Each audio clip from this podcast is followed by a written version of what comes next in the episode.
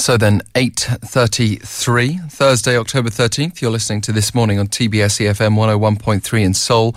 We are just hearing an interview before with CI, CSIS's Lisa Collins on North Korea and polling there, the difficulties, but also the revelations that can come out of that.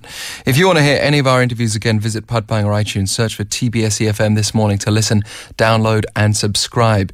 You can also download our digital magazine free via TapZin, your portal for digital magazines, along with iTunes and Google Play. Now, to our daily voice.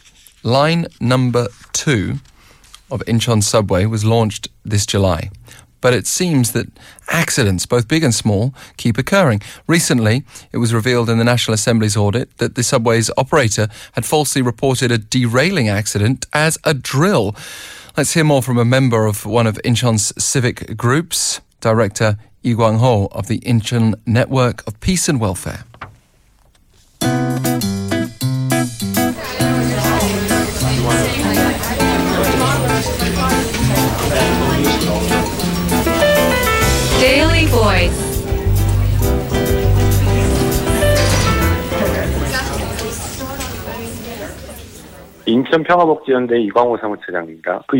Hello, I'm Lee Kwang-ho, the Administrative Director at the Incheon Network for Peace and Welfare. I'm part of a committee working to make line number 2 of Incheon's subway system safer. Line 2 opened on July 30th, but soon after, an accident occurred on August 7th at 9:30 p.m. in which a subway derailed and fell over on its side. Fortunately, this happened to an empty subway that was going back to the garage after operations. But if even a single person had been on the subway, it could have led to a tragic disaster. The management of Incheon Transit Corporation held a press conference, and instead of announcing this as an accident, it said this happened while carrying out a simulation training for emergencies. Civic groups raised questions about whether this was true, thinking it could possibly be a cover up for an accident. The corporation should have conducted an internal investigation in response to our claim, but it didn't. About two and a half months later, it was revealed through a video that this was indeed an accident, and only then did the corporation carry out a self inspection and punish the two officials in charge.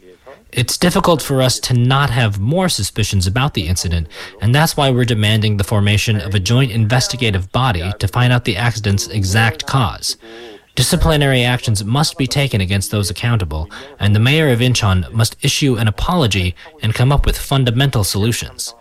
Moreover, Incheon's Line 2 features completely driverless trains. I believe this accident occurred because the system opened without going through a comprehensive testing process.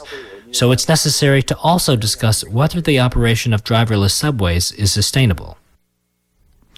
If you want to share your own daily voice with us, we'd love to hear your thoughts, whether you're based out in Incheon or right here in Seoul, whatever your story is. You can suggest EFM this morning at gmail.com. You can also get in touch via Twitter at EFM this morning.